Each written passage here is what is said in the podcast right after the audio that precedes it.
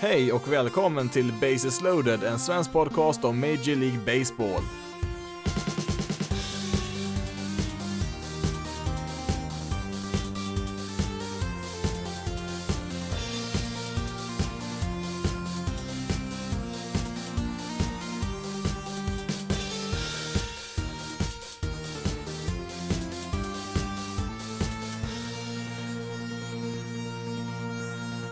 Hej och välkommen till veckans avsnitt av Bases loaded, podcasten där du får höra det senaste från Major League Baseball på svenska. I veckans avsnitt, eller ja, rättare sagt det första utav två avsnitt den här veckan, kommer fokus att ligga på National League West här inför säsongen, men innan dess så ska vi ta lite nyheter från veckan som gick. En av de sakerna vi kommer ihåg från säsongen 2019, eh, det är ju alla Yankees skador som de åkte på och eh, det verkar ju nästan som att det var någon förbannelse som vilade över laget där under stora delar av året och ja, om man inte redan gjort det så är det nog dags för New York att be om hjälp från högre makter då den här förbannelsen lever vidare även när vi närmar oss opening day 2020. Och ja, det gäller väl i och för sig både New York-lagen där. Yankees eh, skulle nog behöva be för god hälsa, medan Mets skulle behöva be för att Wilpon-familjen någon gång säljer laget som de misskött i så många år där. De tycks ju inte vilja släppa taget där. De skulle ju sälja laget här i vintras, men eh, ja, den affären eh, blev ju ingenting av, så att Mets-fans får nog vänta ett tag till där innan eh, Wilpon-familjen försvinner. Tillbaka till Yankees då, så har det väl inte riktigt nått de här absurda nivåerna som det var förra året, men det är flera stora profiler som har eh, fått lite skadebekymmer redan här tidigt i spring training. Om vi skulle lägga ihop alla kroppsdelar som Giancarlo Stanton till exempel har skadats eh, de senaste två, tre åren så skulle vi nästan kunna sätta ihop en helt eh, fungerande människa. Eh, 2019 så spelade ju Stanton i endast 18 matcher och det var inte så att det bara var en lång skada det rörde sig om utan det var ju flera mindre skador och eh, ja, kollar vi tillbaka till bara 2019 så sträckte han sig på följande ställen på kroppen. Det var en bicepsmuskel, en axel, en vad, den andra vaden, ett ligament i knät och så var det väl en lårmuskel där också så att det var en hel del som Stanton åkte på där under 2019. I veckan så kom det också ut att han med största sannolikhet inte kommer vara redo till opening day då han eh, har en vad igen där som eh, krånglar och ehm, ja, förhoppningsvis blir det väl en mer positiv säsong 2020 för Stanton som inte direkt fått chansen att imponera på Yankee-fansen där i sina två första år där i New York. Ehm. Yankees är för övrigt skyldig Stanton omkring 30 miljoner dollar per år fram till, ja, efter säsongen 2027 så går ju hans kontrakt ut där. Och ja, med tanke på att Stanton fyller 31 här till hösten så hoppas man nog att man får ut lite mer från honom de närmaste åren här i Yankees så att eh, han börjar ju bli lite äldre här nu.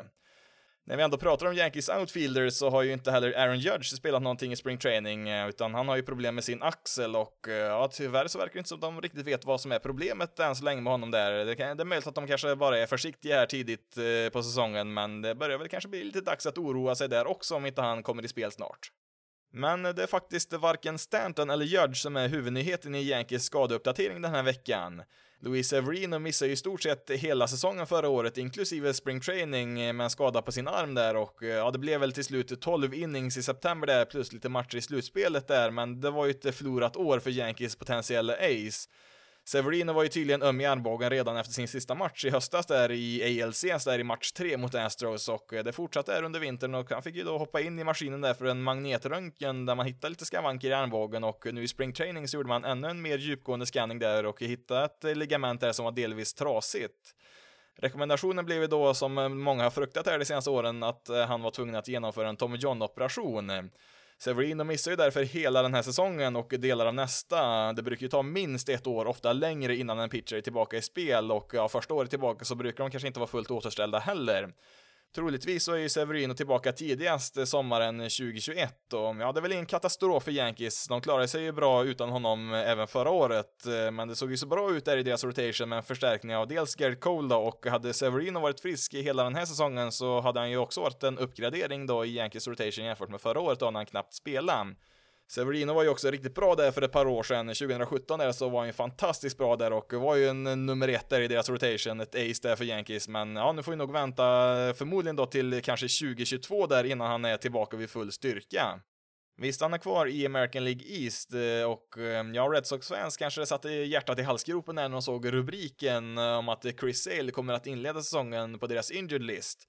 Sale fick ju som bekant eh, bryta säsongen i förtid där förra året eh, då armbågen inte riktigt var frisk där efter en ganska dålig säsong för att vara han då i alla fall och det pratades väl om att en eh, Tommy John operation kunde vara ett alternativ där men det verkar som att han har klarat sig ifrån det i nuläget i alla fall. Så att det är väl lite tur i oturen här för Red Sox, att det är inte Sales armbåge som är problemet här, utan det är nämligen så att han fick lunginflammation här ganska nyligen, så att han ligger väl ett par veckor efter i sina förberedelser här på säsongen, så att han ska väl förhoppningsvis inte missa mer än ja, en eller två matcher här under våren. Sale skrev ju för övrigt på ett femårskontrakt det är värt 145 miljoner dollar inför förra säsongen, men ja, kontraktet var ju strukturerat så att det inte börjar gälla förrän i år då, så att det är fem år från och med i år man ska betala ut de här miljonerna och eh, ja, Sale fyller ju 30 här om en eh, månad, så att han är väl inte jättegammal, inte jätteung heller då, men man kan väl tänka sig att om skadorna eskalerar här framöver så finns det en chans att det kan bli ett ganska dåligt kontrakt för, för Red Sox. Men ja, med det sagt så skulle jag nog inte utgå från det i nuläget i alla fall. Sale debuterade 2010 och eh, ja, förra året var väl egentligen hans första lite sämre säsong så att jag är inte så jätteorolig för honom än så länge där i alla fall, men det är väl något att ha utkik på ändå. En annan spelare som eh, inte kommer vara riktigt redo till opening day, det är ju Phillies Andrew McCutchen. Han ryckte ju korsbandet här förra sommaren ungefär samtidigt som Phillies eh, tappade ledningen i divisionen där och ja, eller talat så var de ganska mediokra där säsongen ut där efter hans skada. Nu går det såklart inte att skylla allting på McCutchens frånvaro, det var ju många andra saker också, men just McCutchen var ju väldigt framgångsrik som deras lead off hitter och eh, de kunde inte ersätta honom där efter hans skada, så att eh, en viss inverkan hade det absolut på deras säsong där när han blev skadad. Förra året så fick han ju en del speltid i centerfield där och ja, han kan väl kanske inte riktigt hemma där längre, även om han inte är någon katastrof på den positionen, men efter en så allvarlig knäskada som han eh, ådrog sig här i somras så skulle jag nog gissa på att hans dagar i centerfield är nog över. Troligtvis ska han då vara tillbaka då redan här i april, så att eh, det rör sig inte om något, eh, någon längre frånvaro så. Så att, eh, ja, kan han komma in här som en lead of fitter igen här och spela ungefär på samma nivå som han gjorde förra året så ser det faktiskt lite intressant ut här i Phillies lineup. Om McCutchen då kan eh, följas upp med JT Realmute och Bryce Harper och Reese Hoskins så ser det inte så dumt ut. Eh, Hoskins är väl lite osäker av vad han presterar från år till år, men ja, sen har man ju även eh, Didi Gregorius på ett ettårskontrakt där som ja, förhoppningsvis har läkt ihop från sin operation förra året där, så att ja, han kanske kan slå lite hyfsat där bakom också. Absolut inte MLBs tuffaste lineup på något sätt, men sätter väl ändå en liten varning här för Phillies hitters där som kan bli rätt giftiga om de är på topp. Nästa punkt är Freddy Peralta i Milwaukee Brewers, en pitcher där som har fått ett femårskontrakt värt 15,5 miljoner dollar där plus ett eh, par klubboptioner där för år 6 och 7. Det i sig är väl kanske inte så jättenyhetsvärdigt och Peralta kanske inte är den största profilen i ligan, men detsamma kan vi också säga om White Sox reliever Aaron Bummer som även han fick ett femårskontrakt eh, värt 16 miljoner dollar ganska nyligen och eh, ja, det innehöll väl också lite klubboptioner där. Både Peralta och Bummer har ju knappt ett år utav service time i MLB och därför hade de ju väldigt långt kvar till Free Agency och vi såg ju faktiskt en hel del sådana här förlängningar även förra året då med lite större profiler, alltså spelare som Aaron Nola, Ossie Albis och Herman Marquez bland annat. En annan var ju för övrigt eh, Luis Severino som skrev på ett fyraårskontrakt värt 40 miljoner dollar som en del kanske tyckte var lite väl lågt för honom. Men eh, ja, nu ser vi med hans operationer varför en, eh, många spelare då väljer att eh, skriva på de här lite billigare kontrakten trots att de kan tjäna mer i arbitration och free agency. De två första åren på Severins kontrakt här då kommer då sammanlagt innehålla 12 innings kastade från honom där och eh, det kommer även ta en del tid eh, på det tredje året här med hans Tommy John-operation så att det är väl kanske då först det fjärde och sista året där på hans kontrakt som han kommer vara vid full styrka så att det är ju lite av ett lotteri för både spelare och lag då när de skriver de här tidiga kontrakten då, framförallt då för pitchers. White Sox är ju för övrigt mästare på att eh, skriva de här tidiga kontrakten. För ett antal år sedan så gjorde de det med Chris Sale, Adam Eaton och Jose Quintana och eh, ja, när de bestämde sig för att eh, genomföra sin rebuild där så hade de ju de här spelarna på väldigt lagvänliga kontrakt, alltså de var väldigt billiga för den produktion de producerade så att de kunde ju trada bort de tre spelarna för väldigt bra prospects.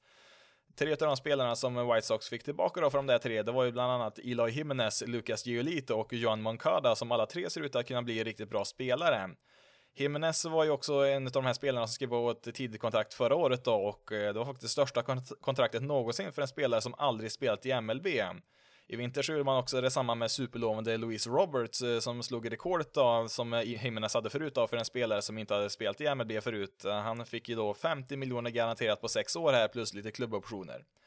Det betyder ju att The White Sox inte behövde manipulera varken Jimenez eller Roberts till service time då eftersom de redan har kontrakt med dem där och eh, ja, Jimenez var ju med i alla fall från opening day 2019 där och eh, troligtvis så kommer ju Louise Robert då med hans kontrakt eh, också vara med då vid opening day 2020. Kan ju också lägga till att även Seattle Mariners första basman Evan White skrev på ett kontrakt eh, på 6 år och eh, 24 miljoner dollar där och eh, han har ju faktiskt då inte spelat en enda match över Double A ännu så att eh, de blir vanligare och vanligare de här kontrakten att de skriver på då innan de ens har spelat en enda match i MLB. Gissningsvis så såg väl en del spelare förra året hur svårt det var för en del rutinerade spelare att eh, få bra betalt i förra vinterns free agency där och eh, ja, då valde väl en del istället att eh, potentiellt ta lite mindre pengar men ändå garanterade pengar då som kommer räcka i flera generationer då inom respektive familj så att det är klart att det är lockande att få de där garanterade pengarna då även om de har chansen då att vänta och tjäna mer längre fram. Nu var det ju faktiskt inte bara unga spelare som eh, valde att skriva tidiga kontrakt här, utan det var ju etablerade stjärnor som Chris Sale och Paul Goldschmidt som också skrev på kontrakt då ett år innan de blir free agents eh, själva här och eh, de ville väl heller inte kanske testa på osäkerheten där ute på marknaden där som det var under förra vintern. Det blir ju därför intressant att se om vi ser samma trend även nu i vår då, för denna vinter var det betydligt mer aktivitet på marknaden där många spelare fick rätt så bra betalt.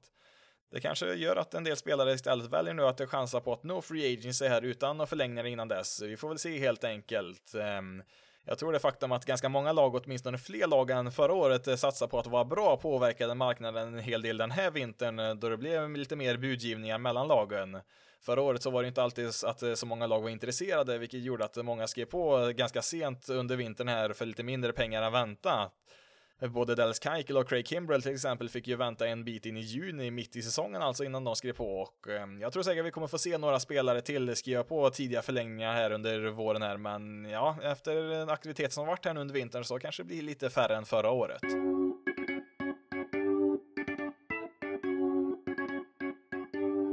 De närmaste tre veckorna så tänkte jag gå igenom olika divisionerna här, alltså kolla igenom hur det ligger till i de olika lagen här inför säsongen här och eh, jag tänkte då ta ett eh, avsnitt per division här, vilket innebär att jag eh, ska försöka få ut två avsnitt per vecka här då den närmaste tiden här för att eh, det blir lite väl långt att få med allting om alla lag här om man tar till exempel två divisioner per avsnitt. Eh, då blir det lite väl långa avsnitt så att vi delar upp det lite grann så här tänkte jag även om fokus då kommer att ligga på de här lagen som är i de här specifika divisionerna då varje vecka så kommer jag såklart att ta upp de stora nyheterna som händer här i spring training för de andra lagen också då under de här veckorna. Denna vecka börjar vi då med National League West där fyra utav fem lag faktiskt försöker att vinna. Sen kan man ju alltid diskutera hur realistiskt det är för alla de här lagen att verkligen få spela i oktober. Vi kör igång med eh, National League West eh, och eh, ja, det finns ju de lag som är favoriter att vinna sin division och sen finns det ju lag som Los Angeles Dodgers som är i en helt egen klass för sig själv här och förväntas vinna sin division och göra det väldigt stort. Visst så har väl både Padres och Diamondbacks blivit lite bättre i år, det har de och det kanske inte blir någon marginal på 21 matcher mellan första och andra platsen i divisionen här i år, men Alltså Dodgers har ju MLBs klart bästa roster i nuläget och eh, dessutom har de en hel del beredda att dra ifrån där eh, i deras eh, farmsystem där om de skulle drabbas av skador. Kollar vi på de andra lagen här så, ehm, ja, Diamondbacks GM Mike Hazen fortsätter ju imponera där med sitt lagbygge i Arizona där, medan Rockies GM Jeff Bridich verkar ha drabbats av någon storhetsvansinne här och säger att, ehm, ja, de ska minsann vinna en 94 matcher där i år i Colorado. Padres då, ja, de fortsätter ju att pumpa ut sina prospects där, men ja, de är inte riktigt redo än heller tror jag. Medan Giants då fortsätter att bygga om det från grunden och ja, de kommer ju vara mm, orelevanta en bra bit in i framtiden här så att eh, Nej, det måste ju med andra ord ske något katastrofalt här för att Dodgers inte ska lyckas vinna den här divisionen så att eh, jag tror nog inte att den här divisionen kommer att bli speciellt spännande i år. Vi kan väl därför börja med just Dodgers här som eh, redan innan de tradade till sig Mookie Betts var en av favoriterna att eh, gå hela vägen i MLB här i år. Men ja, nu har man ju som sagt då Betts här i sin lineup som lead of hitter och eh, ja, då har man ytterligare en MVP här i Cody Bellinger man kan bjuda på där lite senare i slagordningen. Så att offensivt så ser det ju riktigt bra ut för Dodgers så här långt. Och kollar vi då på deras lineup här då, 1-8 i ordningen där, så håller ju alla minst All-star-kvalitet där, eller ja, de kan åtminstone göra det om de spelar på sin förväntade nivå. Will Smith och Evan Lux har väl visserligen en del kvar att bevisa där. De fick ju prova på att spela lite grann förra året där med lite olika resultat där och visst, de kommer väl ligga långt bak i deras slagordning där, men de ska ju ändå vara framtiden här för Dodgers, så att eh, det finns ju förväntningar på dem också. Framförallt eh, Gavin Lux där som ja, mestadels kommer nog att spela på andra bas eh, finns det ju väldigt mycket förväntningar på som en av ligans bästa prospects. Dodgers har ju de senaste åren tackat nej till flera trader för riktigt bra spelare för att eh, de andra lagen då kräver bland annat Gavin Lux där i utbyte och eh, ja, de har ju sagt nej där som sagt och eh, nu när han är på plats här får vi se om det här beslutet kommer att löna sig eller inte för Dodgers. Eh, de tror väl och hoppas att han ska bli deras nästa stjärna här och eh, ja, när man inte ville trada bort eh, varken Gavin Lux då eller Trevor May för den delen också, en starting pitcher där, så fanns det väl lite begränsat med spelare man kunde trada till sig för att ja, vill man ha de bästa spelarna på trademarknaden då får man ju ge bort sina bästa prospects också. Men som tur var här då för Dodgers så fanns ju faktiskt en väldigt bra spelare tillgänglig här på trademarknaden som eh, bara hade ett år kvar innan han blir free agent, eh, vilket gör att han blev också lite billigare, nämligen Mookie Betts då. Och eh, ja, han tradade man ju som sagt till sig då tillsammans med David Price, där fick man också med sig från Red Sox där. Och i utbyte då så skickar man bland annat eh, Alex Verdugo och lite prospects också där, men Verdugo då, han var ju en riktigt bra outfielder för Dodgers förra året, men Mookie Betts är ju såklart ändå en eh, enorm uppgradering här, även om han blir free agent då efter den här säsongen. Det är ju bara att kolla på hur man reagerar på hans säsong förra året där man eh, tyckte ju att han hade ett lite sämre år 2019 med en slashline på 296, 391, 524 och en VRC plus på 135 och hans wins above replacement var ju på 6,6. Alltså visst, han eh, var väl eh, lite sämre, eller ja, ganska mycket sämre egentligen då om man jämför med hans MVP-säsong 2018, men med det sagt så är det i stort sett ingen förutom Mike Trout som lyckas upprepa en sån säsong flera år i rad. Nu blir han ju då outfield-kamrat här då med Cody Bellinger som själv utsågs till MVP 2019, så att eh, här har vi ju helt klart ligans bästa outfield just nu med Bellinger och Bentz. Sen så blir det väl antagligen då Jock Peterson som får spela mest där med de två där och eh, ja, Peterson är väl inte så tokig han heller så att eh, det är helt klart fantastiskt bra utgångsläge här på Dodgers outfield. David Price då har ju glömts bort lite i den här bytesaffären eh, och eh, ja, han kan ju faktiskt också bli riktigt bra här för Dodgers. Eh, Price är ju visserligen 34 och har ju varit lite skadedrabbad på sistone, men Dodgers har ju mer starting pitchers än vad de har platser i sin rotation, så att de kommer nog klara sig ganska bra här, även om en Price och andra starters behöver lite vila ibland. Så sent som 2018 så kastade ju Price eh, 176 innings med en ERA på 3,5 och om Dodgers får den produktionen på sin tredje starter som han blir här nu då så ser det ju fantastiskt bra ut.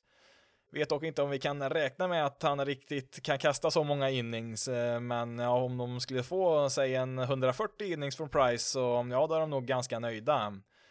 Framför honom så har vi då både Walker Bueller och Clayton Kershaw och ja, Bueller är ju framtiden här i Dodgers rotation och eh, känns väl som en potentiell Cy Young-kandidat här om man eh, lägger i den där sista växeln under, under hela året här. Bueller har ju eh, stundtals varit enormt dominant, likt, ja, lite grann som Garrett Cole här i många matcher, men Bueller då är väl fortfarande lite för ojämn. Kershaw hade ju en lägre ERA än Bueller här förra året, eh, men eh, det var ju också första gången som Kershaw själv avslutade en säsong här med en ERA över 3, 3,03 för att vara exakt, vilket såklart eh, är väldigt bra fortfarande, men hans bästa dagar ligger ju bakom honom. Men ja, det går väl lite rykten här också i och för sig att han har eh, tränat lite extra här i vinter och hittat någon miles per hour eller två till här på sin fastball, så att eh, ja, det, jag tror nog säkert han blir väldigt bra i år, det tror jag absolut. Sen kanske han inte blir någon Cy Young Kershaw här som han varit det tidigare. Efter de här tre då så, mm, jag skulle gissa på att eh, Julio Urias äntligen får ta ett eh, permanent kliv in i Dodgers rotation här. Han har ju åkt eh, väldigt mycket fram och tillbaka mellan rotation och bullpen här senaste året eller två här, men nu får han väl nog äntligen chansen då att etablera sig som en starting pitcher här under 2020. Ross Stripling som eh, tydligen var nära att tradas till eh, Los Angeles Angels här under vintern hade nog tagit en plats i vilken annan rotation som helst här i MLB, men eh, ja, det ser ut som att han får fortsätta agera som reliever här med lite starter utspridda under året här för Dodgers. lägger där till sen även Dustin May och Tony Gonsolin som är två prospects som spelar lite förra året och ja, deras nästa steg är väl egentligen att spela i MLB. De har väl bevisat vad de kan i deras farmsystem där så att det enda som håller dem borta det är väl brist på plats. Att de får väl eventuellt eh, börja året i AAA ändå.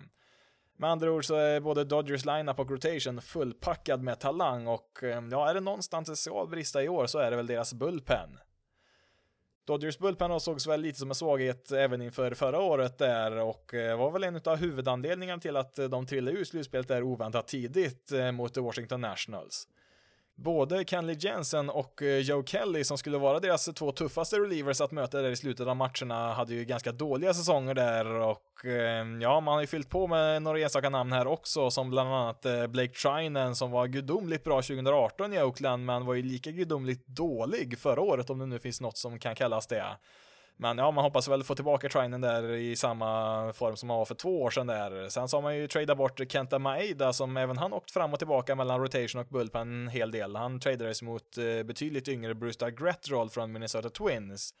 Gretrol är ju en pitcher som kan kasta en bit över 100 miles per hour där, men han är ju oprövad i MLB. Det saknas väl också vänsterhänta relievers. Just nu har man väl i princip bara Adam Kolarek där som, eh, ja han brukas ju bara användas mot vänsterhänta slagmän då han är ganska dålig mot de högerhänta och ja, med den nya regeln att en pitcher måste möta tre motståndare innan de byts ut så är frågan hur effektiv han kan vara om han måste möta mer än bara en enstaka vänsterhänt slagman. Det finns mycket potential i Dodgers bullpen, men med den potentialen så kommer det också väldigt många frågetecken, lite väl många faktiskt. Och ehm, ja, så man har ju som sagt de många spelare som eh, har varit väldigt bra relievers. Kenley Jensen var en av de allra bästa ett tag, eh, sen har det väl gått lite sämre de senaste året eller två här. Men eh, ja, det blir intressant att se här också om eh, det blir lite grann som förra året, om man märker att deras bullpen kanske inte riktigt håller, om man eh, väljer att trada till sig någon här innan deadlinen här. Det gjorde man ju inte förra året där och det fick man ju mycket skit för att man inte gjorde, för att det, det var just deras bullpen där som ställde till det lite grann i slutspelet.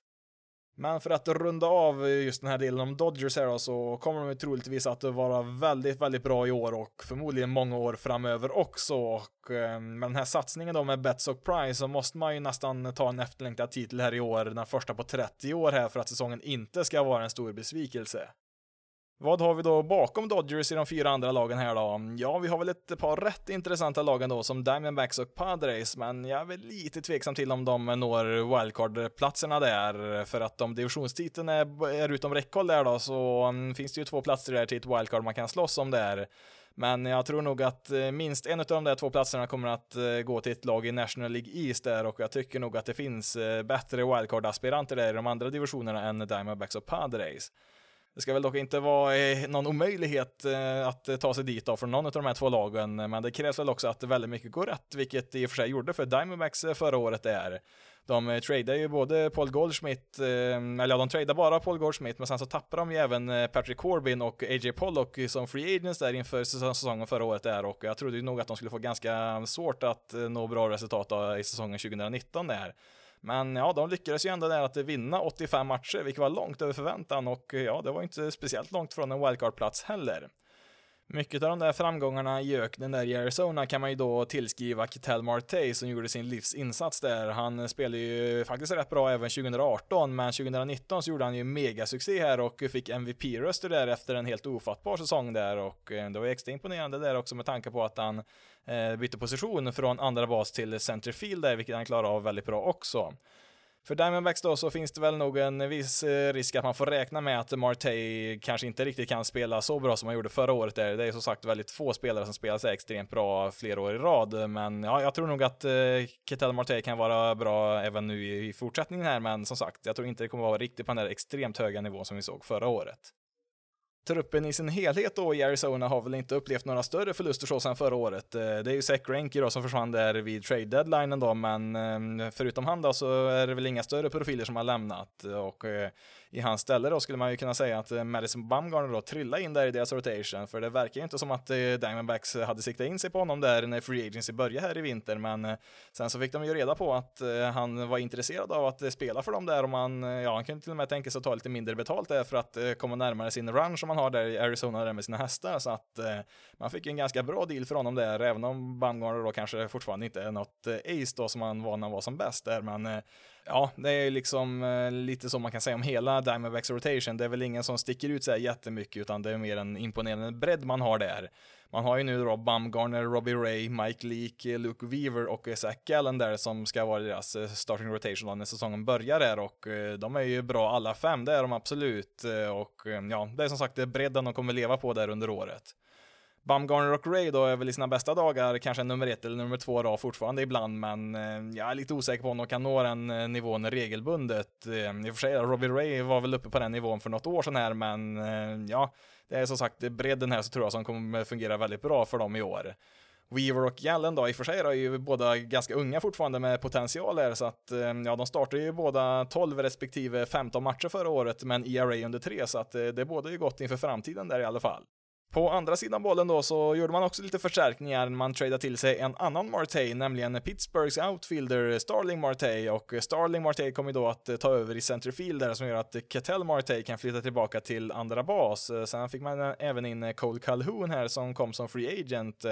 och han ska väl ge lite mer offensiv förstärkning han också här i deras outfield, så att eh, de har ju ett bättre lag här än 2019 på pappret i alla fall. Eh, tyvärr så tycker jag väl att det känns som att Diamondbacks kanske är lite för tunna för att nå hela vägen till slutspel. Eh, de vann ju 85 matcher förra året, vilket inte är så långt ifrån en wildcard-plats. Framförallt om man har ett bättre lag i år så kanske man kan vinna någon match mer där, men ja, jag vet inte riktigt. Det känns som att det finns för många bra andra lag här i National League som borde hamna före dem, men som sagt, det är inte någon omöjlighet att eh, de kan få spela i oktober heller. Deras rotation då, som sagt tror jag nog eh, kan vara bra nog i grundspelet i alla fall för att eh, ta sig till ett slutspel och ehm, ja, man får ju nästan som sagt räkna med en sämre säsong från Ketel Marte här i år så att ehm, ja, skulle det också kopplas ihop med en skada eller två här i deras lineup så tror jag det kan bli ett lite tufft hinder att ta sig över här. När det gäller San Diego Padres så är jag väl inne på lite samma spår där som Diamondbacks att eh, det kan nog gå bra men att de kommer upp eh, i en eh, slutspelsplats där, ja, kanske, kanske inte. Jag har väl eh, tänkt att både Diamondbacks och Padres lär ju vinna, mm, ja, framförallt Diamondbacks då, över 81 matcher då, alltså bättre än ett 500 record där, men eh, jag tror nog att det blir tufft för båda de här två lagen att nå slutspel och eh, ja, samtidigt så tror jag nog att man kan vara nära nog att om saker och ting eh, går deras väg så har de ju chansen i alla fall. Men om jag var tvungen att eh, satsa allt jag äger så skulle jag nog plocka bort både Diamondbacks och Padres till fördel för andra lag här i National League. Om vi ser till spelarna här förra året är alltså Fernando Tatis Jr var ju en av ligans mest intressanta spelare förra året där under sin rookie-säsong där. Han begränsades ju tyvärr av en del skador där, men ja, han var ju väldigt kul att se på i alla fall när han väl var på planen. Och sen hade vi ju 300 miljoner dollars mannen där, Manny Machado på tredje bas där. Han var väl i och för sig då en ganska stor besvikelse här första året i San Diego. Men ja, om de två är friska där och kan spela upp till sin potential så är det väl en bra början där i alla fall. Sen så har man ju tradat till sig lite spelare också då, bland annat eh, Tommy Pham från eh, Tampa Bay Rays där. Och det är väl meningen då att han ska patrullera där i deras outfield, även om han kanske blir rightfielder där eh, när säsongen startar. Men ja, han har ju haft eh, väldigt bra on-base percentage, det har han ju haft fem eh, de senaste åren här, så att han blir väl nog ett väldigt bra tillskott där i toppen av deras lineup där. Och om den trion där med Tatis, Fam och Machado då kan spela på den nivån som vi förväntar oss att de ska göra, så kan ju det kompensera för den brist på kvalitet som det finns bakom dem där i Padres lineup. Men ja, det finns väl ett och annat intressant namn också där bakom både Trent Grisham från Milwaukee Brewers och eh, Jerkson Profar från Oakland där, de tradades ju till San Diego här i vintras eh, och jag tror nog båda de här två kan eh, må ganska bra av ett miljöombyte så att det finns väl potential där bland dem. Jag är däremot mest tveksam till deras starting rotation bakom Chris Paddock där och eh, ja, det är mycket frågetecken där bakom och ja, Paddock är väl också ett litet frågetecken i alla fall där trots en väldigt bra rookiesäsong. Han inledde ju extremt bra där på våren, men sen så sjönk ju resultaten där lite grann under året där, men han höll ju ändå sin ERA under 3,5 där på 26 starter, vilket såklart är väldigt bra för en rookie. Framförallt så var det ju viktigt att se honom kasta 140 innings här då han jobbat upp eh, sina innings här de senaste två åren. Han spelade ju ingenting alls i 2017 där med skada så att eh, han fick ju jobba upp eh, sina innings här då både 2018 och 2019 och eh, ja, om man är frisk så borde ju då sherifferna San Diego här lyckas kasta närmare 200 innings i år vilket eh, skulle vara väldigt bra för Padres. Deras rotation av vid opening day kanske inte heller är samma som när säsongen är över, men det namnet som finns med på deras depth chart just nu vet jag inte riktigt om de har, har det som krävs för att lyfta Padres till oktober här. Eh, Garrett Richards eh, kom kommer tillbaka från Tommy John-operation här i september och kastar några innings, men eh, ja, vi har ju ingen aning om hur det kommer se ut för hans del när han väl är tillbaka där och han har ju inte kastat mer än 80 innings sedan 2015, så att det är ju ett väldigt stort frågetecken där. Zach Davis eh, kom ju i en trade här från Brewers i vinter där och han gjorde i och för sig en ganska bra säsong förra året där i Milwaukee. Ehm, sen har vi även eh, Joey Lucchese och eh, Dinelson Lemet där som, ja, de är väl i bästa fall hyggliga fjärde, femte starters där, så att de har, har väl en plats i MLB, det har de väl absolut, men ehm, ja, alltså det ser väl inte helt hopplöst ut, det gör det ju inte, men jag tror man hoppas lite för mycket på att det här ska gå vägen med de här spelarna och jag har svårt att tro att alla de här fem kommer att spela på en eh, bra och hög nivå. Det tror jag att någon kommer att eh, falla samman här så att eh, ja, ehm, det, allt det här kan ju bli orelevant om ett par av deras extremt lovande pitching prospect eh, kommer upp här. Mackenzie Gore och eh, Luis Bertinio är ju båda två topp 20 prospects i hela MLB. Och förra året så kastade ju de i AA, vilket innebär att de, ja, det är inte omöjligt att de får debutera i år. Dock så är de ju bara 21 år gamla så att det är möjligt att de vill vara lite försiktiga med dem där så att eh, det är väl nog troligast att de i så fall kommer upp eh, sent på säsongen där och då kanske det är lite för sent för att påverka säsongen där för Padres men eh, ja, de finns i alla fall där som ett S i rockärmen där om de behöver spetsa till det lite grann. Om man då vill se det från den ljusa sidan så kan ju Padres Bullpen eventuellt kompensera för en del av bristerna i deras rotation. Kirby Yates var ju kanske ligans bästa relief pitcher förra året med en ERA på 1,19 och Drew Pomeranz skrev på ett oväntat stort fyraårskontrakt där efter att ha sadlat om till relief pitcher halvvägs in på förra säsongen där. En roll som han visserligen var exceptionellt bra på förra året, men ja, det rörde sig ju bara om ja, några enstaka innings var det väl inte, men det var inte speciellt många innings han kastade som reliever där, så att eh, vi vet väl inte riktigt eh, hur bra han verkligen är där över en längre period.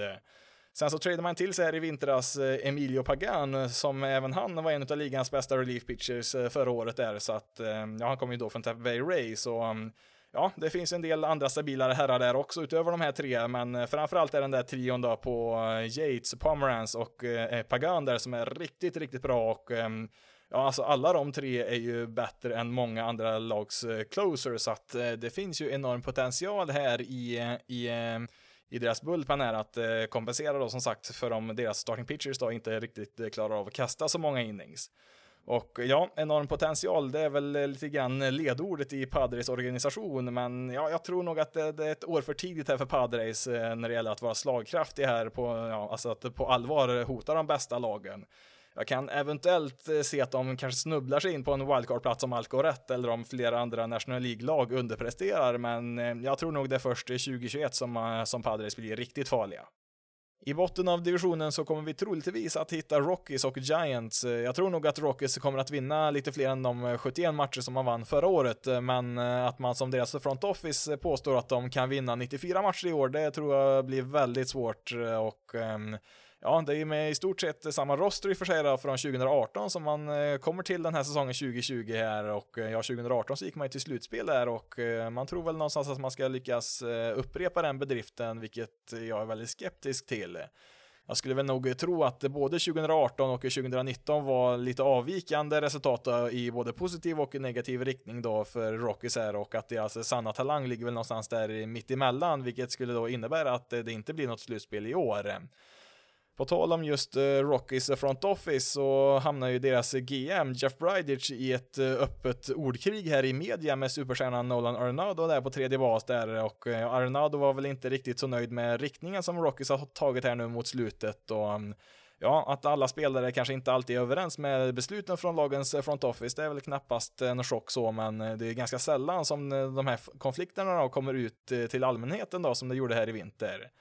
det ser väl i alla fall inte så bra ut när ens största profil eh, som Aronado är här då, som har skrivit på ett åttaårskontrakt dessutom här förra året, eh, kommer ut och kritiserar organisationen så här öppet som man har gjort här och eh, det gick ju också i samma veva här väldigt mycket trade-rykten kring Aronado att de väldigt gärna ville trada bort honom där och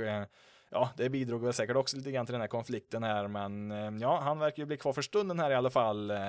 Problemet med Arenados kontrakt här, det är ju, mm, ja, dels är det ju väldigt mycket pengar då, så att eh, vilket lag som helst kommer ju inte att eh, försöka trada för honom där, men sen så har han även en opt-out här om två år, så att eh, om ett lag eh, tradar för honom där så fin finns det ju ingen garanti att eh, han inte utnyttjar den där optionen där som han har rätt att eh, aktivera där och eh, bryta kontraktet där. Och ja, då har man ju bara att eh, trada till sig honom där för två år. Och eh, tradar man för Arenado så vill man nog ha honom lite längre än så. För övrigt en eh, liten notis här som jag märkte när jag kollade på Rockies eh, depth chart här på deras lineup så har de faktiskt bara två spelare just nu i deras eh, startuppställning där, Arenado och Story som är hög, slår från högersidan där, resten slår från vänstersidan då, vilket är ganska ovanligt där. Det var en liten snabb observation jag märkte när jag kollade på deras lineup. Men på tal om just då Arenado och Stories är väl det de två som är de säkra korten i nuläget där och ja, det finns väl såklart ett par namn till där som förhoppningsvis kan bidra en del men ja, Rockies hade ju ovanligt svårt förra året att få igång sin offensiv här under 2019. Charlie Blackman var väl en av eh, en utav undantagen där. Han har ju slagit ganska bra de senaste åren här, men han är ju både dyr och dålig försvarare, vilket i och för sig är bättre än Ian Desmond där som är dyr, dålig försvarare och inte producerat en VRC plus över 100 sedan 2016. För övrigt eh, samma Ian Desmond som Rockies eh, för ett par år sedan här var övertygande om att han hörde hemma på första bas defensivt där för att eh, han det inte var en så krävande position där för att sen ändra sig här under förra året och få en eh, fullständigt briljanta idén att ja, han fixar nog säkert att spela i centerfield också, en av de svåraste positionerna på hela planen där och dessutom då i ligans klart största outfield där på Coors Field. Eh, ja, någonstans här så kan väl jag också börja känna igen mig i Arenados frustration här över en del beslut eh, från Rockies front office om jag ska vara helt ärlig.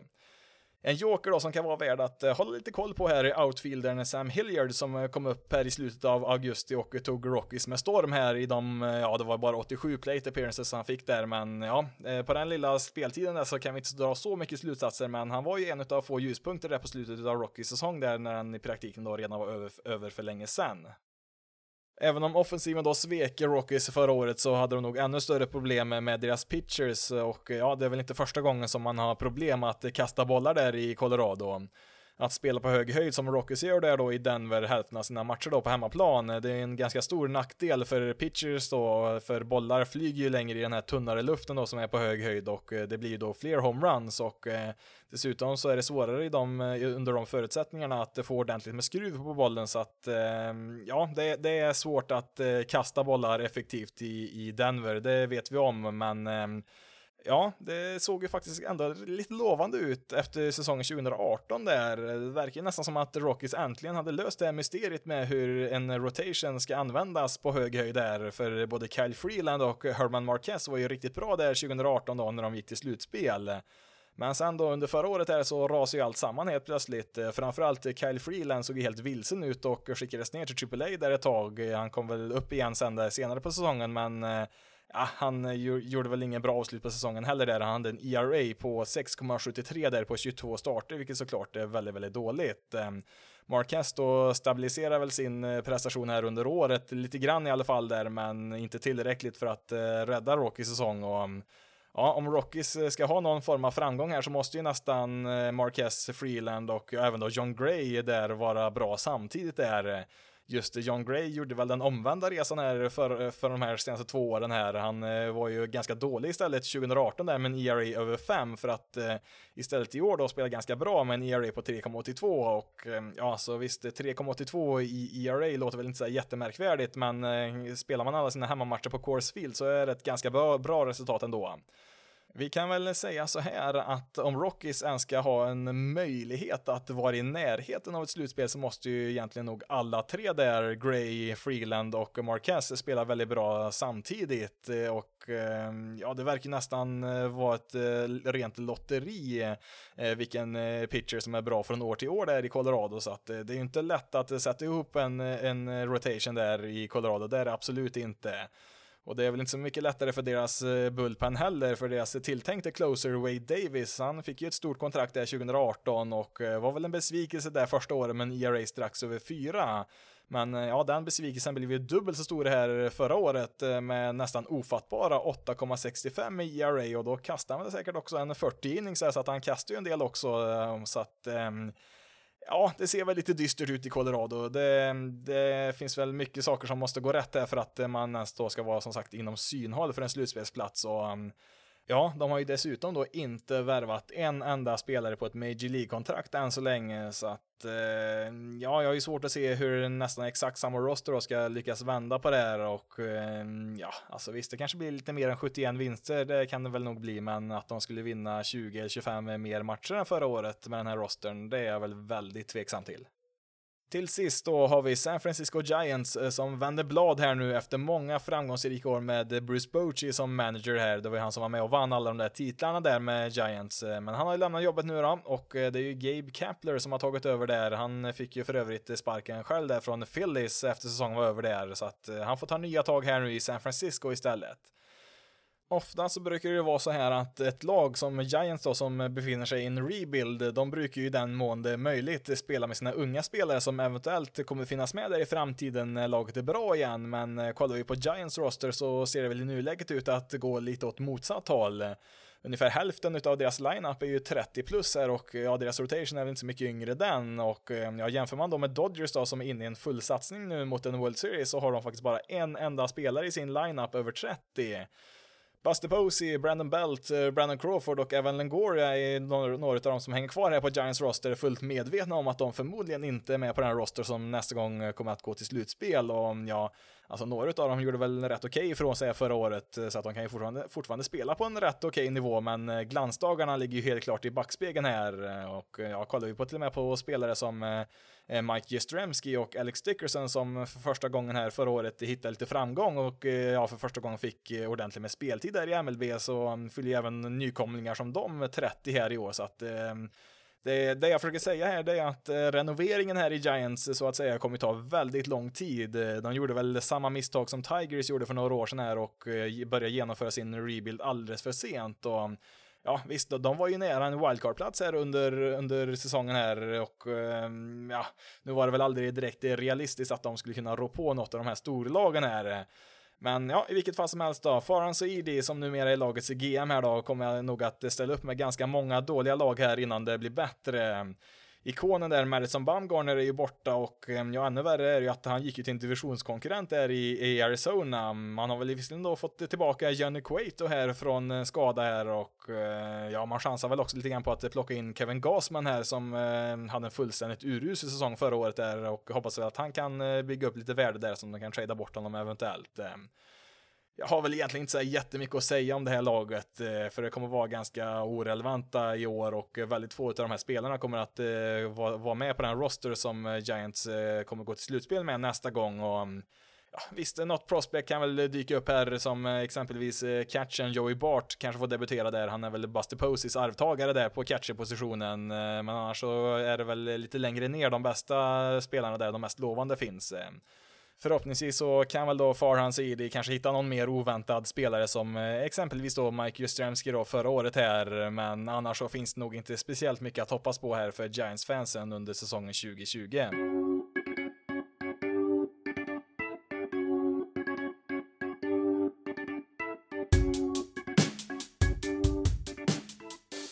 Avslutar detta avsnitt med lite goda nyheter som vi fick reda på här under helgen, nämligen att Viaplay har fått rättigheter att visa MLB även i år. Som det såg ut där ett tag så verkar det som att de bara skulle sända det på någon av Viasats tv-kanaler där, men eh, nu kom det en bekräftelse här att eh, Viaplay kommer att visa cirka 10 matcher per vecka. Det är klart, det bästa sättet att eh, titta på MLB, det är ju fortfarande att använda MLB TV, alltså MLBs egna streamingtjänst då. Den går väl på lite över en tusenlapp per år, gör väl den. Så att eh, kollar man på mycket baseball, eller vill kolla på mycket baseball, så är ju det klart den bästa tjänsten, men eh,